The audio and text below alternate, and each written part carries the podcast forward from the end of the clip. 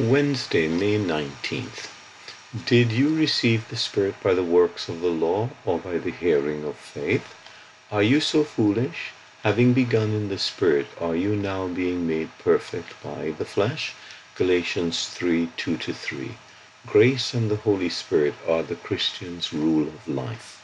Paul contrasts the works of the law with the hearing of faith.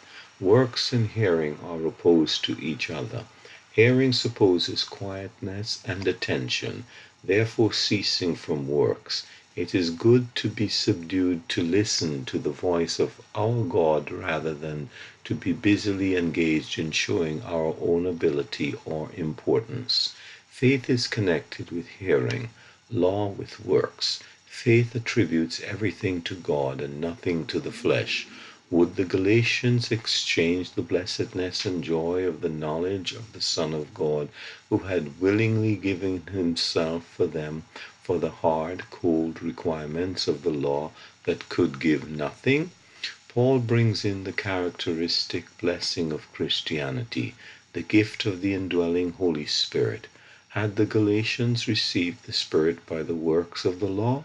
It is only on the ground of accomplished redemption that God could come down to dwell within us. It is the work of God, and this should be maintained against all opposition. Law had nothing to do with it. The dispensation of law was replaced by the dispensation of the grace of God. Are you so foolish? Having begun in the Spirit, are you now being made perfect by the flesh? Do we grow spiritually by feeding the flesh?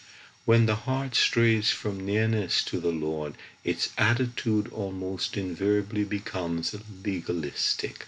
Perhaps not doctrinally at first, but such doctrine soon follows as a means of justifying that attitude.